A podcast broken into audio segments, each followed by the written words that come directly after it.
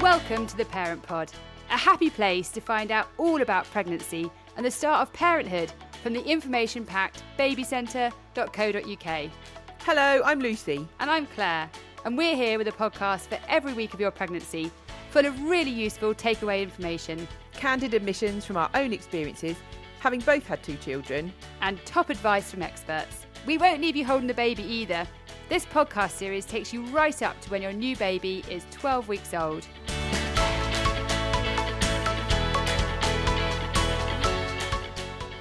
So, 16 weeks, and you're midway between scans.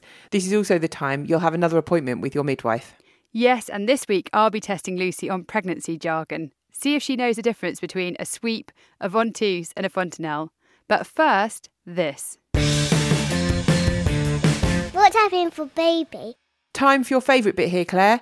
This week, your baby is the size of an avocado. And I do like an avocado. And actually, it's a super healthy thing to eat in pregnancy, as long as you don't eat three, which is probably what I would have done when I was pregnant. In the next three weeks, your baby will go through a tremendous growth spurt, more than doubling her weight. As your baby grows in size, so does the placenta, which helps to support and nourish her. Your baby's neck muscles are gaining strength, and her head sits more upright on her body. As her coordination develops, she may now be able to clasp her hands together in front of her. It's amazing to think a baby at 16 weeks is starting to have any kind of coordination, isn't it? Oh, it's absolutely mind blowing. On top of your baby's head, the tiny lines on her scalp pattern are beginning to form, although there won't be any hair just yet. A groove called the philtrum is starting to appear under your baby's nose, giving her top lip its distinctive cupid bow shape. The details.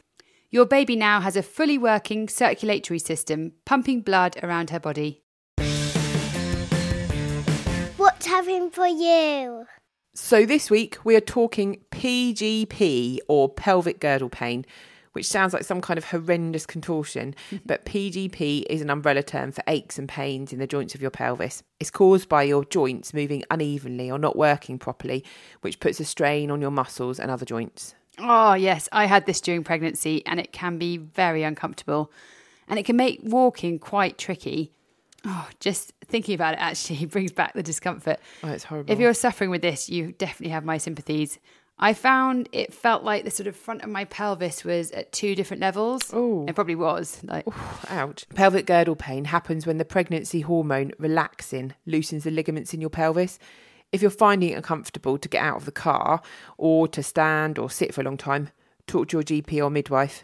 If you don't get help for PGP early, it can get worse as your pregnancy progresses. Did that happen with you? Yes, although I, the second time I went and saw a physio and had an appointment, which really helped. And they can give you a support to wear as well. Oh, so do catch it earlier rather than later then. Definitely. So it will come as no surprise that you gain weight when you're pregnant. Lucy and I are perfect examples. Yeah, I think I probably doubled in size like your baby's going to do in the next few weeks. Yeah. Most women do put on somewhere between about 10 and 12 and a half kilograms. So that's about one and a half to two stone. But we blew those figures out of the water and it's no boast. No. Um, you want to be in the best fitness you can be for your pregnancy and birth. So obviously try and stay as healthy and fit as you can. Although most of your weight gain happens after 12 weeks, wearing your favourite pre pregnancy clothes may already feel like a distant memory. The extra numbers on your scales are not just from the weight of your baby, though, or from the constant eating I need to do to stop myself from feeling sick, are they? No, they're not. By the time you reach your due date, the amniotic fluid surrounding your baby will weigh about it's about 0.8 kilograms, Wow. and your placenta will weigh about 0.7 kilograms.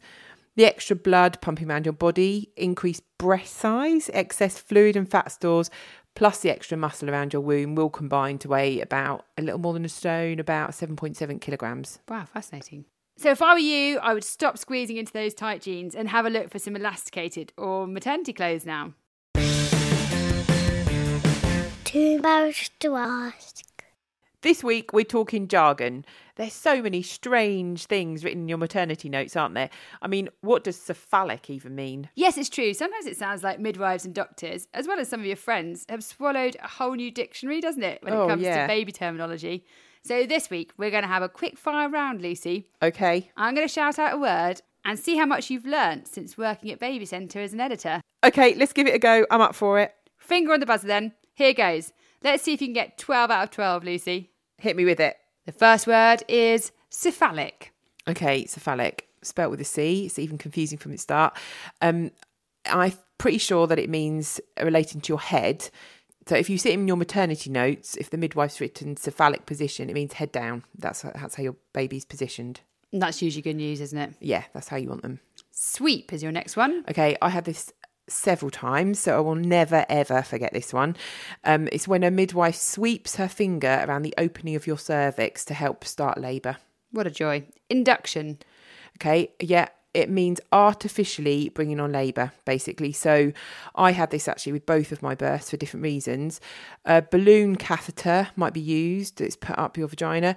I had a pessary, which is a hormone tablet. I think I had about four of those. Um, and an induction is also if your waters are broken. So if, if the midwife breaks your waters to try and bring on labour. Also, if you have a drip, that's an induction. So I had the pessary, but then to move things on as well, I had a drip of syntocinon to speed things up.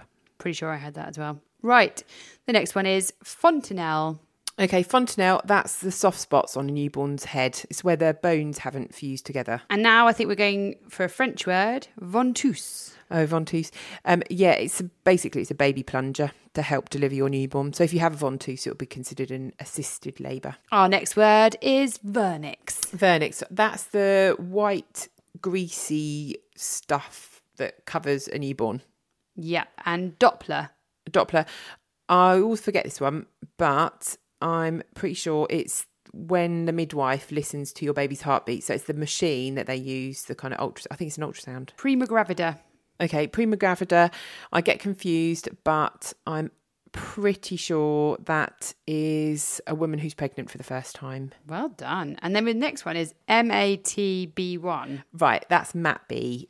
So it's a MAT B1 form, and it's the form you get from your midwife um, after your 20 weeks, and it means it's to confirm you're pregnant. Basically, you need it because you need to give it to your employer for maternity benefits. So to then go on and get maternity pay and leave. Pretty important. Yeah, Preeclampsia. preeclampsia it's a condition in pregnancy you can actually get it soon after birth as well and it's relating to how effectively the placenta is working. So it's quite an important one to know this one. It's noticed through raised blood pressure or protein so Okay. your midwife will spot it at midwife appointments. Um, but you can, might notice it if you spot if you've got swollen face, hands, or or feet. So you know you kind of a lot of pregnant women get swollen ankles. That is a sign. Also getting a severe headache, feeling really sick. They're signs too. And it's one to do a bit more reading on. Check up on the signs and symptoms because you should really really seek medical advice. Okay. But the confusing thing is you can have swollen ankles and not have preeclampsia, can't you? Because I definitely had that. Yeah, it can be really normal as well, but it's just worth if you get swollen ankles, it might be worth getting it checked. Okay. Mucus plug. mine was like a giant's bogey. I t- completely remember it really clearly first time. Oh. It's what it says it is. It's basically a plug of mucus at the opening of your cervix. But loads of women won't notice it. It doesn't mean even if you did that you're about to go into labour straight away. Um, I've got yeah, I've got no idea. Second time, I didn't even notice mine coming out. It might even look a bit like discharge. There's something to look forward to. So I think you did very well there, actually, Lucy. Thank you, Claire. 12 out of twelve. Thank you very much. Okay, time to move on. Bring on part four. What do you expect this week? So part four, antenatal classes. Yes, this is your reminder to book onto your NHS classes or get signed up for private sessions. They aren't for ages, but if you want to get on some in your area, then it's a really good idea to book them now. And block them out in your diary and your partners if you have one. Baby Centre also has a free online antenatal community group that you may find helpful, and there's an antenatal teacher in there to answer questions, so that's a good option. But it's a great, great thing to get them in early. I remember definitely trying to book mine up because they were so booked up in my area, and it's a good thing to go and do together, isn't it? And plan. It's a nice thing to do together. Lastly, baby names. When things are a bit tough on the pregnancy front, then it's a good way to remember the end product, isn't it? And getting excited about baby names is one Yeah. of those things. Oh, there's still loads of time to decide. But if you are starting to make lists of names already, then you can check out loads of name ideas on Baby Centre, and there's a tool to find out what each name means, which is quite quite fun. Oh, great. We both talked about various names for girls and boys both times, even though we knew what we were having. Right. We just went with the ones we liked, though, to be honest. We still talk about the names that we'd choose if we had another baby. I'd definitely go for Tabitha. Maybe still time. and for a third. Um, my husband, though, he actually genuinely suggested Clive or Malcolm. oh, my husband genuinely suggested Royston. Not that obviously Roy, Clive, or Malcolm are, aren't No, great names. They're brilliant. names, Yeah. Um, I think now I slightly like more daring names. I love Ophelia or Delphine, and I love Fox for a boy or Rex. Oh, well, maybe your children had quite close escapes there. Um, but yeah, no, I love Rex and all those short boy names. I mean, not names for short boys, obviously, but short ones like Ted, Yeah. Van, Zach. They pack a punch, don't they? And they're really easy to spell as well. Yeah, great when they're You know, a few years down the line. child, it's always good. Girls wise, a friend of a friend called her girls Ruby, Scarlet, and Rosie. And I just love the strength of the theme there, as well as actually loving the, the individual names. As Oh, well. that's brilliant. I love that.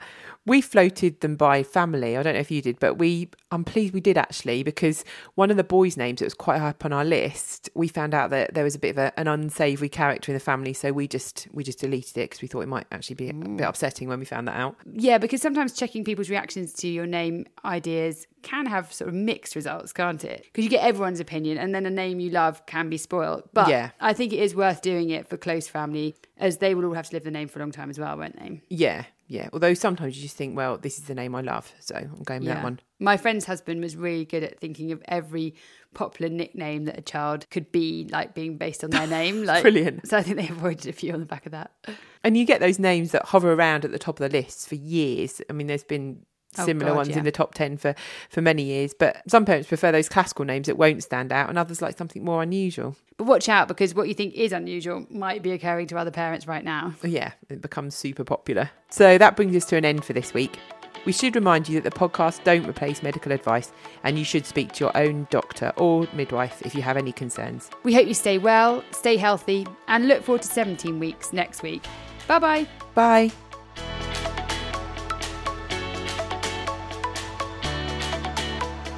Thanks so much for listening to the Parent Pod. If you'd like more expert advice and information, chat to others at your stage of pregnancy, or get emails tailored to you and your baby, download the Baby Centre app now or visit babycentre.co.uk. You can also follow us on Instagram, Twitter, and Facebook. Just search for Baby Centre UK. All the info we cover in each episode is linked in our show notes. If you loved our podcast and found it useful, please rate and review the Parent Pod wherever you listen to your podcasts. And don't forget to share it with your partner and friends.